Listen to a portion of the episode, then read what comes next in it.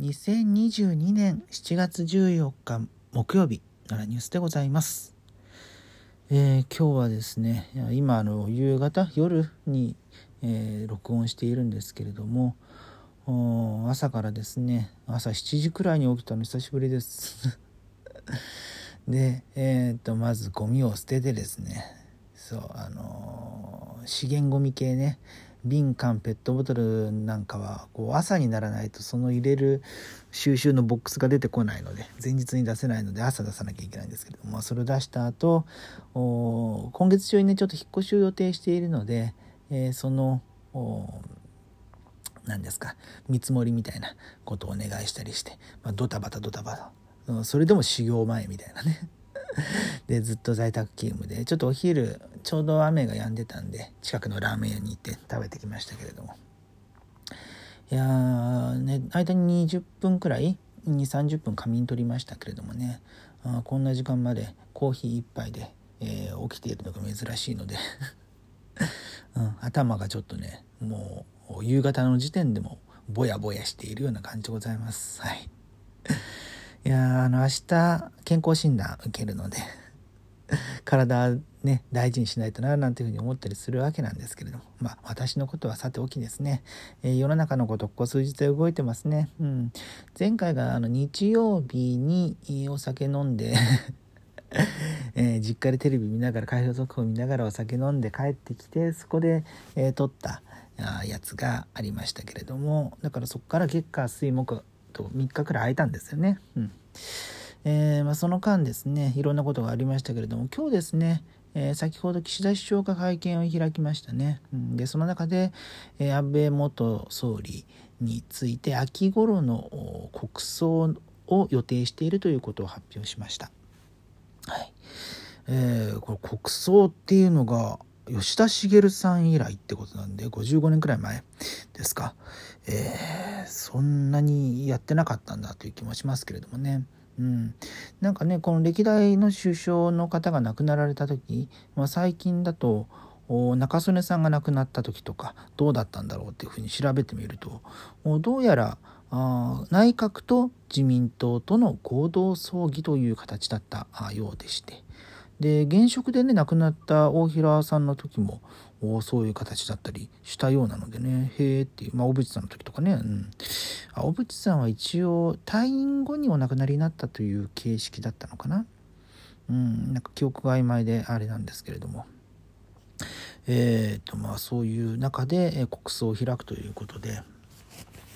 なんかその発表に前後してね国葬を行う方針だみたいなのと合わせて伝えられていたのが各国から、えー、弔問を希望する声が、えー、出ていると、まあ、首脳クラスから、あのー、ね、日本に今すぐ行ってもいいかみたいな問い合わせがあるみたいなのをね、あの産経新聞の記事で見ましたけれども。うんまあねこうドタバタとね、えー、いろんな方が押し寄せるよりも、まあ、今は一旦落ち着いて、えー、しかるべき時に、えー、仕切り直してっていうようなね告知が、えー、できる方が、まあ、外交上はね、えー、有有意義に、うん、過ごせると思いますので、まあ、そういう面ではね、うんまあ、一方であの警備についてはあサミットとかねそういうのとはちょっと比べ物にならない規模になるでしょうからね。うん。えー、まあ、国賓で迎える方々もそうですけれども国葬となると国民もあの参列できるという形なんでしょう。ちょっと細かいところがねどうなっていくのかっていうそれこそ新型コロナとの兼ね合いがあるので、えー、密にならないようにというようなことは、まあ、前提としてあるでしょうけれども、うん、まあね献花とかねあのどうするのかとか、うん、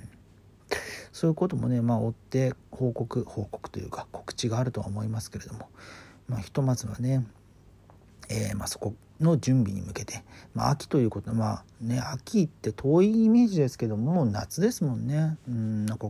今週入ってあのね先週だか言ってたように、えー、すぐ梅雨に戻っちゃうんじゃないの？みたいな話してましたけれども案の定今週ねずっと雨降ってますけれどもね。うん。いやまあそれを抜けるともうだって7月も折り返しですからね。8月になりますから。うん。そろそろねお盆休みの時期、えー、にも近づいてくるので帰省を考える方もいらっしゃるかなというふうには思ったりしますけれどもね。うん。えー、まあ、その辺の金あ話で言いますとコロナウイルス。の話題も岸田首相の会見の中で、えー、話がありましたね。うん、まあ、あの今すぐに特段のその行動制限を設けるような言葉は出ていなかったですけれどもなので現時点では、えー、まあ、目目玉といいますか今回新しく加わった情報としては4回目接種について、まあ、今高齢者が中心であ,、まあ、あとあの若年者でも基礎疾患がある方とかは対象だったりするんですけれども医療従事者に対象を拡大、えー、来週以降接種に向けて行うというようなことが出てきましたね。うん、あそうですよね。うん、で若者については3回目接種をするように呼びかけているということですけれども私ねあのコロナに感染してしたのが、えー、1月の末から2月の頭にかけてだったんですけれどもお、まあ、その後ですね2月中に、えー、ワクチン3回目接種してだからもう感覚としてはどれくらい5ヶ月くらい空いてるんですかね、えー、前回接種から。で大体5ヶ月間隔っていうのがねあのあったりするので、えー、場合によってはもう本当にね4回目が対象になればえー、すぐにでも私はもう気持ちあの 摂取した方があの気持ちが落ち着くタイプの性格なのであの皆さんに強要するわけではもちろんないんですけど自分自身の場合は、えー、まあ、18歳以上特に基礎疾患がない状態でも接種したらできる状況になり次第急いでしようと思いますけれどもね、うん、ちょっとね自治体越して引っ越すのでその辺りの扱いもね、えー、どうなるのかっていうのは気になりますが、うん、まあまたねそんな今決まってないようなこと言ってもしょうがないんであれですけどそう5ヶ月もね経っちゃうとちょっとね、うん、どれくらい免疫残ってるのかしらみたいな、ね、オミクロンからの変異も相次いでいるということでしょうからね、うん、というのは気にしたりいたします。え、加えてですね、え、新情報で言いますと、まあ、夏の電力消費はある程度乗り切れそうだという形ですけれども、まあ、冬に向けてまた、え、電力が逼迫する恐れがあるということで、え首相会見の中では原発9基の再稼働に向けて、え動いているというようなことも明かされましたね。うんえー、まあ、再稼働について、えー、具体的に踏み込むということが、えー、やっぱりあの参院選終わったからだなというような気がしますけれども。なかなかねそこについて明言しなかったところを一本踏み込んで、え、っていうところですけれどもね。うん。まあねその夏の冷房と冬の暖房とどちらが、電力的なのかっていうのはね、うん、あるでしょうけれども。まあねあの冬場にね停電したっていうことは大量に電気が消費されて逼迫してっていうようなことはね去年もあったりしたので、うん、なんかその辺り、えー、まあ、個人的にはねその原発に頼らず、うん、しかも再生可能な形でっていうのが取れればベストなんですけれどもねっていうのはうん。将来的には私は原発は廃止すべき方向性の考え方を持ってはいますけれども、うん、それでね停電が続いたらそれはそれでねみたいな部分もあるのでね、うん、ちょっとね兼ね合いが難しい部分はありますが。結構ねたまにテレビ見るとスタジオを 若干電気落としてますとかいうのがあったりとか私の通っている会社のオフィスも共用部ですね。あの廊下とか、えー、そういうところは一部の電気を落としているとか。そういうのはあったりしますけれどもね、うん、だからまあ事業者の消費をいかに、えー、減らせる部分を減らしてっていうようなことはね必要かなとは思いますけれどもね。うん。と結構ねこう、まあ、会見あの最後の質疑応答のあたりまでは聞いてないんですけれども岸田首相のからの、まあ、冒頭発言の部分について、えー、触れましたけれども、うん、そこだけ見ても結構ねあのまあさっきも参院選終わったからっていうふうに言いましたけどちょっと踏み込み始めてるなというような気がしますね。うん、まああの自民党があそれなりにねあのこれはもう勝ったというふうに言ってもいいような状況でしょうから、うんまあ、いわゆる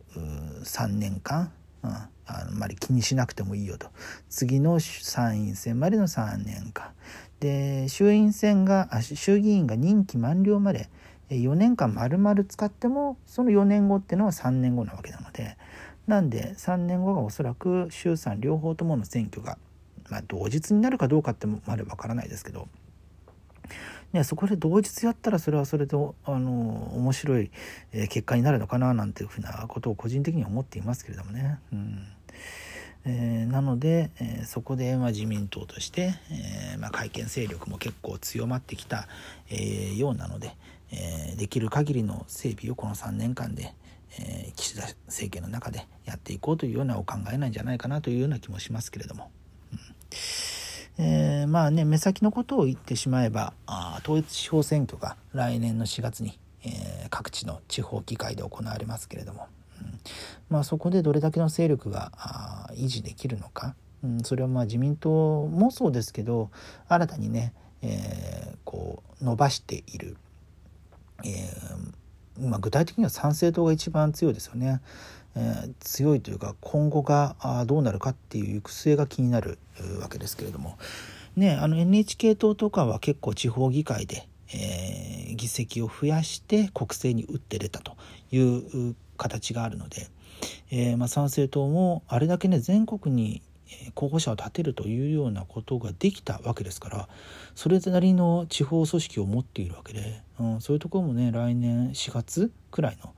統一地方選挙が気になる今日この頃でございました。それではまた。